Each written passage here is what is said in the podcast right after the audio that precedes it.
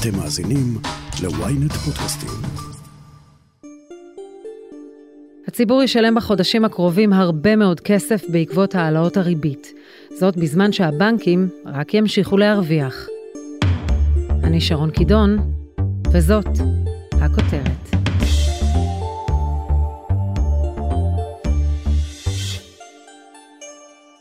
Reducing inflation is likely to require a sustained period of below trend growth.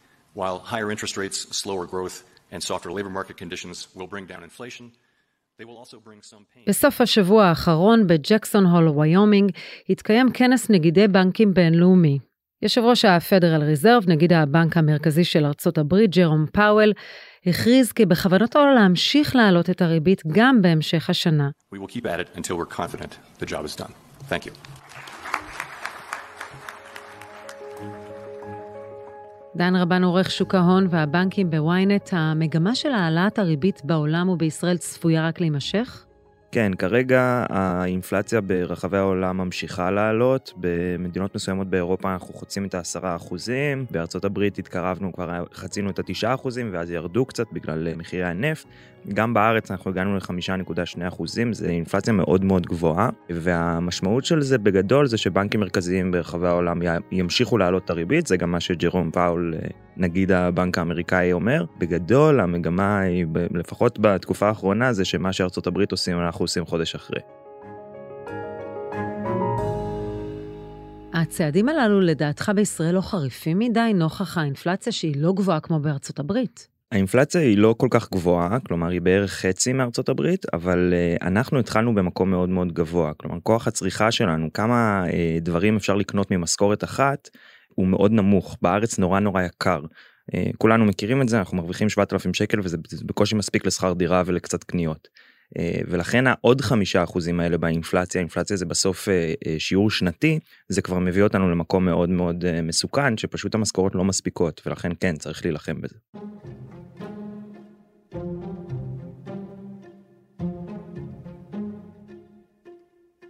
אז האינפלציה יותר מאיימת מאפקט עליית הריבית? א', אינפלציה זה לא, לא דבר רע, כן, באופן כללי. היעד האינפלציה, אם נסתכל על היעד של הבנק ישראל, זה בין 1 ל-3 אחוז. כלומר, אנחנו תמיד רוצים שתהיה איזושהי עליית מחירים. מצד שני, כשיש יותר מדי, זה אומר שאנחנו משלמים המון המון כסף, ואז כוח הקנייה שלנו יורד. אנחנו יכולים פחות לקנות באותה משכורת. המשכורת שלנו, לא יודע מה עם שלכם, שלי לא עולה ביחס לאינפלציה, ולכן אני, בכל פעם שהאינפלציה עולה, אני יכול לקנות פחות מאותה משכורת שיש לי. זה מאוד משמעותי, אבל הפחד הבאמת משמעותי זה מצב של סטגפלציה. זה נשמע אה, מילה מפוצצת, אבל בגדול זה אומר מיתון יחד עם אינפלציה. שזה המצב שבאמת חוששים ממנו כרגע, שאנחנו ניכנס למיתון, למרות שהנתונים בישראל לא מראים את זה, אבל בארצות הברית ובאירופה קצת יותר.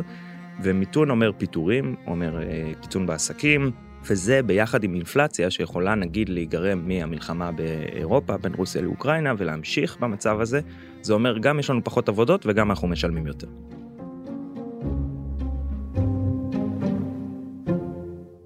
אז בוא נסביר איך הריבית תכביד עלינו בנוסף ליוקר המחיה שאנחנו כבר מרגישים אותו בכיס שלנו. אז בגדול ריבית זה נשמע כמו משהו מאוד מלחיץ ומילה גדולה בכלכלה, זה לא. בגדול זה אומר כמה הכסף שלנו עולה. כלומר כמה אנחנו משלמים על הלוואות שבהן גם משכנתה וזה משפיע על כל כוח הצריכה שלנו במשק כלומר עסקים לוקחים פחות הלוואות ופחות מתפתחים בתי, בתי אב לוקחים פחות הלוואות ולא קונים בית או לא קונים אוטו. וזו או גם... לא מבזבזים שזה או, בעצם מה לא שרוצים. מבזבזים, נכון זו גם המשמעות של להילחם באינפלציה אנחנו נקנה פחות וככה המחירים לא יעלו. אז איך הבנקים מתאימים את הריבית לעליות האחרונות? אז בגדול בבנק יש לך כל מיני מסלולים של ריביות. יש לך מסלול בריבית קבועה שזה אומר הבנק אומר אני אתן לך עכשיו 2% ל-X זמן. לא משנה מה יקרה בריבית הבסיסית במשק היא יכולה לעלות היא יכולה לרדת זה כזה סיכון. סיכון או, או דווקא לטובה כן? תלוי אם היא עולה או יורדת. והסוג השני של הריבית זה ריבית מבוססת פריים. פריים זה הריבית הבסיסית במשק כלומר 2% כיום פלוס 1.5 כלומר 3.5 אחוזים. בדרך כלל אומרים לך קח פריים פלוס 2 אחוז זה אומר שאתה משלם שלושה וחצי אחוזים פלוס 2 אחוז זה התוספת שאתה משלם בכל חודש על ההלוואה שקיבלת. מי שלקח משכנתאות מבוססות פריים ועכשיו הפריים עלה מאוד מ... אם לפני תחילת העלאות הריבית שזה מרץ אפריל השנה היינו בפריים של 1.6 עכשיו אנחנו בשלוש וחצי. זה אומר שכמעט עוד 2% נוספים לכל החזר הלוואה. זה מאוד משמעותי, זה יכול להיות די הרבה כסף. מצד שני, אנשים גם, כאילו בנק ישראל אומר, אה אוקיי, תיקחו את זה בחשבון, הריבית הולכת להמשיך לעלות, ראינו בכירים בבנק ישראל שאומרים, תשימו לב שאתם לוקחים משכנתאות, לא להצמיד הכל לפריים. מצד שני אנשים לוקחים משכנתה ל-10, 15, 30 שנה והריבית כנראה תרד מתישהו בשלב הזה אז זה גם לא נכון לעשות ריבית קבועה כל הזמן כנראה.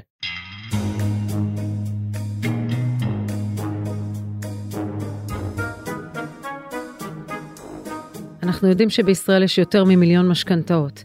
יש איזה חשש שבגלל עליית הריבית אנשים לא יוכלו לעמוד בהחזרי המשכנתאות? זו שאלה מעולה, זה מאוד תלוי בבן אדם והאם הוא, ההכנסה שלו ממשיכה להיות קבועה, או אם קרה משהו חס וחלילה ויש איזשהו משבר. באופן כללי אני לא חושש שיהיה פה איזה אה, משבר של אה, אנשים לא יוכלו בכמויות להחזיר את המשכנתאות. גם כי לקחת משכנתה בישראל זה לא דבר כזה קל, אתה צריך להוכיח שיש לך מאיפה להחזיר והבנקים הם לא פראיירים, הם יודעים ש, שהם רוצים את הכסף הזה בחזרה. לכן מראש הם נותנים למי שיש, וגם, כמו שאמרנו, הריבית היא משמעותית בשבילי. 30 אלף שקל זה הרבה מהכיס שלי, אבל זה גם לא מה שיגרום לי לא להחזיר משכנתה של מיליון שקל. כאילו, לאורך זמן אני אחזיר את זה, אני פשוט אשלם יותר. פרופסור אמיר אלון, בוקר טוב לך. בוקר טוב, תודה רבה שאתה מצטרף אלינו. תשקול להוריד את הריבית לאפס? אנחנו כל הזמן בהחלטות שלנו ובנק ישראל, אה, מתחילת המשבר, אה, בעצם עשינו כמה דברים. קודם כל עצרנו את האירוע הבריאותי שהפך לאירוע כלכלי, מלהפוך לאירוע פיננסי. בהתחלה היה פה שוק גם פיננסי, ואחרי זה לאורך כל הדרך אנחנו בעצם... אם נסתכל אחורה, עברנו uh, שנתיים פלוס של מגפת קורונה, שם הריביות היו ממש זניחות יחסית, אז אנשים גם לקחו התחייבויות בהתאם לזה. נכון, נכון. באופן כללי, המגמה כשיש אה, משבר כלכלי, כמו קורונה כשהיה הכל סגור זה להוריד את הריביות בשביל שלאנשים יהיה יותר כסף בשביל שהם יקנו יותר בשביל שהכלכלה תצמח. כרגע אנחנו קצת ב... it backfire כזה. נכון, ב... סוג של לונה פארק בשנתיים האלה. כן, לגמרי. אנחנו עכשיו בחזרה, הקורונה נפתחה די בפתאומיות בסופו של דבר ברחבי העולם, מה שגרם לאנשים לקנות ולהשתגע ולטוס לחו"ל שזה מעולה וכיף. וזה העלה את המחירים. וזה העלה את המחירים, היה הרבה הרבה הרבה יותר ביקוש. ועכשיו מה שאנחנו רואים זה בדיוק את התגובת נגד וזה ביחד עם המלחמה בין רוסיה לאוקראינה שהעלתה את המחירים של אה, חיטה ושל תירס ושל דלק ושל נפט וגז והכל זה תרם מאוד מאוד לעליות מחירים בכל העולם.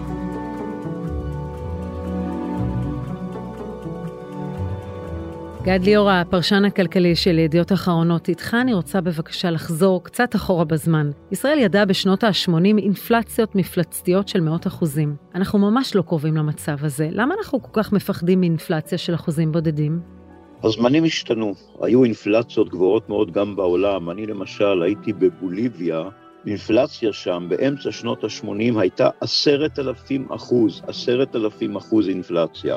כל יום האינפלציה עלתה שם במאות אחוזים. הייתה בישראל אינפלציית שיא, שהגיעה ל-499 אחוזים למעשה בשנה לאחור, אבל לא בשנה קלנדרית. ביום יום זה אמר, ביולי 1985, מדד של חודש אחד שעלה ב-27 אחוזים וחצי בחודש אחד. זאת אומרת, אם שילמת על מוצר מסוים 100 שקלים, שילמת בחודש הבא 127 שקלים וחצי, שזה פשוט המון. והמצב הזה ממש לא המצב של הימים האלה. הימים האלה אנחנו מאוד מאוד דואגים כשהמדד עלה באחוז ועשירית. אבל אנחנו בזמנים אחרים, אנחנו בזמנים שבהם במשך שנים ארוכות הייתה פה אינפלציה נמוכה ביותר, היא לא עלתה על 2-3 אחוזים, הפעם האחרונה שהייתה פה אינפלציה גבוהה, 6.5 אחוזים, הייתה ב-2002, זאת אומרת לפני 20 שנה, ואנחנו רוצים להמשיך לשמור על אינפלציה נמוכה, כי אינפלציה גבוהה מכה קשות במשק ובעיקר בשכבות החלשות. ברגע שהשכבות החלשות שאין להן הרבה כסף, המחירים עבורם עולים בהמון אחוזים, עוד אנשים, לא רק מהשכבות החלשות ביותר, ייכנסו אל מתחת לקו העוני, וזה מאוד מאוד מסוכן. גם כך יש לנו מיליון ושמונה מאות אלף איש שהם מתחת לקו העוני, אנחנו עלולים לעלות לשניים וחצי מיליון אנשים מתחת לקו העוני, וזה כמובן לא טוב. האינפלציה זאת המחלה הקשה ביותר של הכלכלה, וצריך למנוע אותה.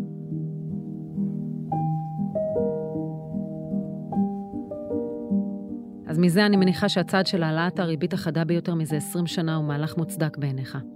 הוא מהלך נכון מאוד, הריבית תמשיך לעלות. אני רוצה להזכיר שהיו פה שיעורים שאנחנו, של ריבית, לא זוכרים אותם.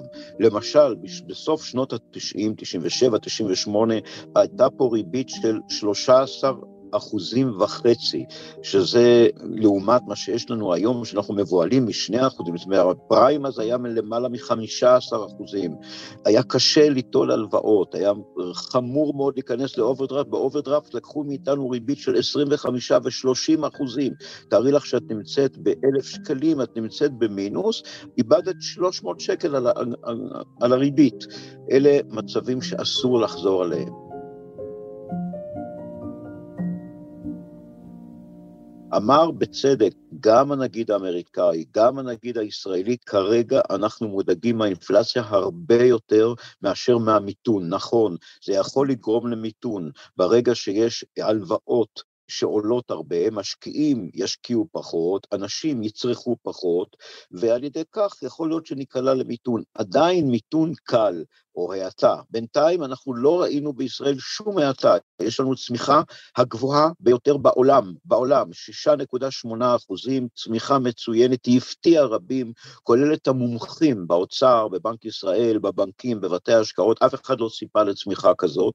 זה בא אחרי צמיחה שלילית של יותר משני אחוזים ברביע הראשון של השנה, שבעיקר נבעה מהזן האומיקרון ששלח חצי מיליון איש לבידודים פה, ואני חושב שכרגע הסכנה הגדולה ביותר היא אינפלציה ולא גלישה להאטה או למיתון.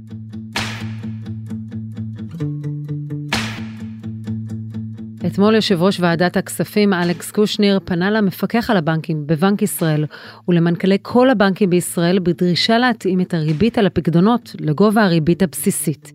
גד, אתה מכיר את הבנקים ומסקר אותם שנים ארוכות, הם תמיד מרוויחים. איך זה שכשאנחנו משלמים יותר על הריבית, הם מגלגלים את הרווח עליהם ולא נותנים לנו ליהנות בשיעור דומה מעליית הריבית על הפקדונות שלנו? בוא אני אגיד כך, אני אשתמש במילה הכי זהירה שאני יכול, שהם חצופים. לא נמשיך בעוד מילה שגם היא מתחילה, אגב, באות ח' וממשיכה באות ז'. הם מנצלים את המצב שאין לנו בעצם הרבה ברירה, וכשאת לוקחת הלוואה, תשלמי 7 אחוזים, 8 אחוזים, 10 אחוזים, אבל כאשר תשימי עכשיו פיקדון בבנק, עדיין תקבלי כמה עשיריות האחוז ריבית, ואם הם יהיו נורא נחמדים, אז um, תקבלי אולי אחוז וחצי, בנקים אחרים חצי אחוז, 0.7, חוצפה זו המילה הכי קלה שאפשר לומר. הם הגדילו מאוד את המרווחים, מה זה מרווחים? בין הריבית שהם נוטלים לבין הריבית שהם משלמים. ואנחנו, הציבור הרחב, נדפק מהעניין הזה בצורה רצינית. לכן כרגע, מה, מה, מה הטעם להכניס כסף לפיקדון כשאני מקבל חצי אחוז או, או שבע עשיריות, ומזה עוד משלמים 25 אחוז מס, כאשר האינפלציה היא יותר מחמישה אחוזים. בעצם אתה שם כסף בפיקדון ומפסיד כסף. אתה שואל רק כמה אני אפסיד. בבנק ההוא אני אפסיד ארבעה אחוזים, ובבנק ההוא אני אפסיד ארבעה אחוזים וחצי. אז גד, אתה אומר שאיך שלא נסובב את זה, הציבור מפסיד. מבחינה פוליטית זה מצב ממש לא טוב לממשלה הנוכחית בעת בחירות. יש לפוליטיקאים בכלל יכולת לעשות משהו להקל עלינו? כרגע לא.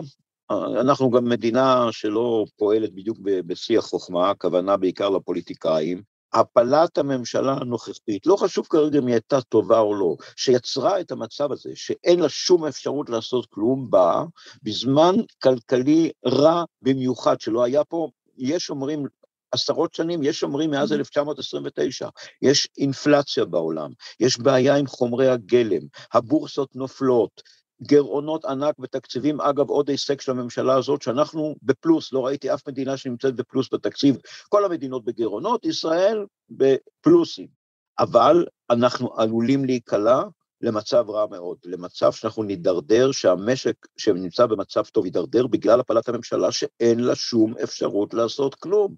אנשים אומרים, למה היא לא מסייעת, היא לא מסבסדת נגיד את החלב, את האורז, את השמן, את ה... היא לא, אסור לה. זה שוחד בחירות, אסור לה. עכשיו, היא לא יכולה להוריד מיסים, מה שהיא עשתה לפני, התפטרה, אגב, שימו לב, כשליברמן, ימים אחדים לפני פיזור הכנסת, הוריד את, ה, את המס על הדלק, אמרו כלכלת בחירות. מצד אחד אתם רוצים שהמדינה תתערב ותסייע לאזרחים, מצד שני, כששר עושה את זה, אתם תוקפים אותו. אז היום אסור לעשות שום דבר, ולכן יש רק אדם אחד במדינה, אדם יחד עם הוועדה המוניטרית, הוא נגיד בנק ישראל, שיכול לעשות משהו. ומה הוא יכול לעשות? הוא יכול גם, אגב, אפילו להזרים כספים, כל מיני דברים עם אגרות חוב, אחרים, לא נסבך את המאזינים לנו, אבל הדבר העיקרי שהוא יכול לעשות זה להעלות ריבית, והוא ימשיך לעשות את זה, והוא המבוגר האחראי, הוא מעלה ריבית, זה מרגיז את הציבור, כי זה מרע את תנאיו, אבל עדיף, כמו שאמר גם הנגיד, האמריקאי, עדיף שאני אפעל עכשיו ונקה באינפלציה באמצעות הריבית, מאשר שנסבול קשות ממצבים כלכליים מאוד לא נעימים, אם לא נעשה זאת. גד ליאור, תודה רבה על השיחה. תודה רבה.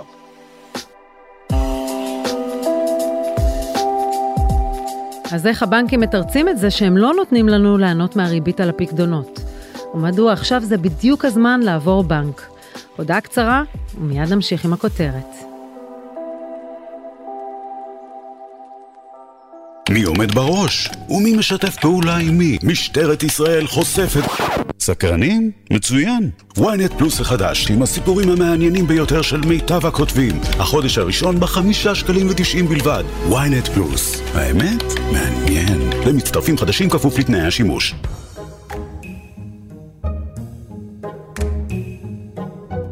בחזרה אליך, דן רבן. אז אנחנו משלמים מעתה ריביות גבוהות יותר על ההלוואות והמשכנתאות שלנו. הייתי מצפה שהבנקים יעלו גם את הריביות בהתאמה על הכסף שאנחנו נותנים להם, בפקדונות ובחסכונות שלנו. זה לא קורה. נכון, נכון, אז בגדול יש לריבית אה, שני פנים, הפן הרע לכאורה זה שאנחנו משלמים יותר על הלוואה, אבל מה זה פיקדון בסוף? אני נותן לבנק 10,000, 100,000, 200,000 שקל, אומר לו אני לא נוגע בזה לתקופה זמן מסוימת, ועל עצם זה שאני נותן לך כסף עכשיו לתקופת זמן להתנהל איתו, אתה משלם לי ריבית. הבעיה זה שבניגוד לריביות על משכנתאות אה, או על אה, הלוואות באופן כללי, הבנקים לא ממש גלגלו את עליית הריבית לפקדונות. ומה שאנחנו רואים לא רק בעלייה האחרונה של הריבית, אלא לאורך כמה עליות ריבית כבר, הבנקים בגדול אה, משאירים את הריבית על פקדונות מאוד מאוד נמוכה בסביבות 0.1 עד 0.5 גג. אחוז שזה על, קצת על מוזר, פיקדון. אם לאדם יש כסף פנוי, מה האלטרנטיבות שלו? השווקים צונחים, אנחנו מסתכלים על פקדונות שלא משיאים תשואה, וגם האלטרנטיבה האחרת, שומו שמיים, אם אנחנו נפנה לדיור או לדירות להשקעה, אז בטח אין אינטרס למדינת ישראל לעודד את זה. אז מה רוצים שנעשה עם הכסף שבכל זאת חסכנו? נכון, נכון, אני מסכים לגמרי. בגדול יש לנו באמת, כמו שהזכרת, יש לנו שלושה כאילו כיוונים מרכזיים להשקיע. או דיור, שזה א', בדרך כלל בישראל זה דורש גם הרבה יותר כסף. מי שיש לו 100 אלף שקל לא באמת יכול לעשות משהו בדיור. ואז יש לי עוד שני אזורים, או להשקיע בפקדונות, שזה כמו שאמרנו, הם לא מגלגלים את הריבית וזה 0.5% ריבית שנתית, אז זה לא עוזר לי בכלום, זה, זה רק האינפלציה יותר גבוהה מזה.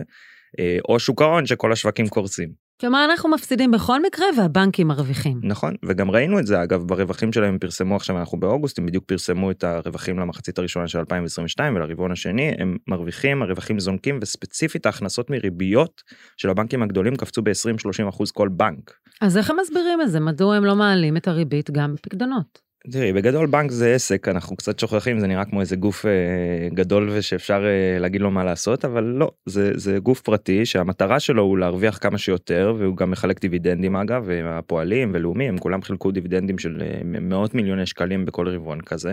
והמטרה שלו הוא להרוויח חלק מהצורה שלו שהוא מרוויח זה בדיוק זה הוא נותן לך 0.1% פחות ריבית וכשאת ועוד 100 אלף איש הוא עושה את זה ככה הוא מרוויח המון המון כסף. כן אבל יש תחרות. יש תחרות נכון נכנס עכשיו הבנק הדיגיטלי נפתח בחודש לכולם ויש את בנק ירושלים ששניהם מציעים את הריביות כרגע הכי גבוהות בשוק. אבל האזרח הישראלי למרות כל הרפורמות של בנק ישראל והמעבר בקליק וכל הדברים האלה הבנק האזרח הישראלי לא עובר בנק. הוא לא שבוי מס... בידי לא הבנקים מהר. בהחלטת הריבית שלהם? זה לא רק הריבית זה על הכל. אנחנו משלמים או שאנחנו משלמים לאנשים אמא שלי משלמת על כל גיהוץ באשראי. מי משלם היום על גיהוצים באשראי? אף אחד לא צריך את זה אנחנו לא זה גם לא מקובל בעולם בארצות הברית באירופה זה לא דבר שקורה רק בארץ אנחנו פשוט מקבלים את זה כמובן מאליו כי למי יש כוח לעבור בנק אז לא, אז תעשו את זה, כמו שאתם אומרים פרטנר, כמו שאתם אומרים סלקום, עכשיו זה באמת יותר קל, בנק ישראל עשה את המעבר בקליק, שתוך שבוע אפשר לעבור בנק. אבל איך הבנקים מסבירים את זה? כי הם בוודאי לא אומרים, אנחנו רוצים להרוויח על חשבונכם, הם תמיד רוצים להציג איזה משהו שהם רוצים לשמור על היציבות, משהו מהסוג הזה, תירוץ מהסוג הזה. כן, אז בגלל שבנקאות זה תחום שהוא די משמים לרוב האנשים, יש להם מילה נהדרת שנקראת נזילות.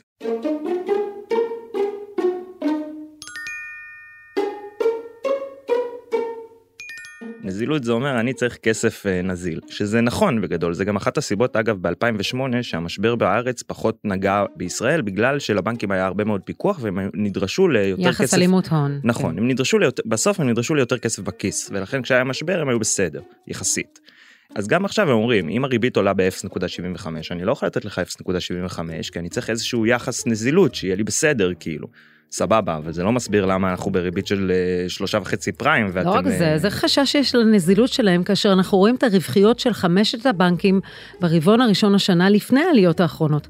חמישה מיליארד שקלים לחמשת הבנקים. בוא, אין להם דאגות. נכון, נכון, אה, ולכן הדבר היחיד שאני יכול לחשוב עליו זה שפשוט אין דרישה מה, מהלקוחות, הלקוחות לא עוזבים בגלל זה או לא מתווכחים בגלל זה, וברגע שהם לא מתווכחים אז כאמור, עסק פרטי רוצה להרוויח כמה שיותר, אין לו אינטרנס לתת יותר סתם. אז בעצם אתה אומר האחריות היא עוברת שוב לצרכנים, אלה שגם משלמים יותר על ההלוואות, אלה שקונים בסופר וזה יקר יותר, החשמל יותר יקר, הדלק יותר יקר, אבל הם גם עכשיו צריכים לעבוד מול הבנקים ולהילחם על הריבית. נכון, חד משמעית. אולי אני לא דוגמה, כי אני בן אדם אה, אה, מאוד אה, אסרטיבי בדברים האלה ואני שונא שעושקים אותי, אה, ולכן אני עברתי בנק פעם בשנה בארבע, בארבע שנים לבנק. האחרונות. אה, אני ממש עובר בנק באופן כפייתי כמעט. כי אני חושב שאנחנו לא מבינים כמה כסף זה. אפילו תקחי ב, ב, לדוגמה את הדבר הכי כאילו פשוט שיש שזה עמלות מטח אנשים לא מתווכחים על זה לא יודעים שברוב כרטיסי אשראי היום אתה משלם 3% עמלת מט"ח שזה אומר שכל פעם שאתה מגהץ בחו"ל או ב-AliExpress או ב-whatever אתה מוסיף על זה 3% מהמרווח שהם לוקחים. טוב זה ידרוש מאיתנו פרק אחר. זה ידרוש פרק כן, אחר. כן אני רוצה לסיום לשאול אותך איפה המדינה יכולה להתערב כאן האם היא בכלל יכולה להתערב. תראי, יכולה היא יכולה, אפשר אה, כל מיני סוגים של פיקוח וחקיקה. האם צריך? אני לא חושב שצריך, כי זה, זה כבר גבול אה, קצת אפור. האם צריך להיכנס לבנק ולהגיד לו, תשמע, בדבר כזה וכזה אתה מרוויח פחות. אנחנו לא דיקטטורה, ולכן הפתרון הנכון בעיניי הוא באמת שזה יבוא מהצרכנים. ברגע שצרכן יגיד, חבר, אני לא נשאר לקוח שלך עד שאתה לא נותן לי תנאים יותר טובים, אז הם ייתנו תנאים יותר טובים. אבל הפתרון הוא לא להכריח את הבנקים, כי זה פשוט לא, לא נכון בדמוקרטיה. דן רבן, תודה רבה על השיחה. תודה לך.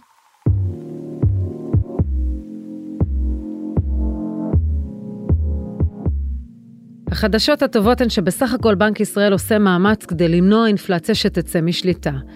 החדשות הפחות טובות הן שאנחנו בינתיים נשלם על הכל יותר. אבל מה שצריך להדאיג אותנו זה שמול הבנקים, אנחנו הציבור שוב נשארים לבד במערכה. כשהבנקים רוצים להרוויח יותר, אנחנו נרוויח פחות, ואין מי שיעמוד מולם.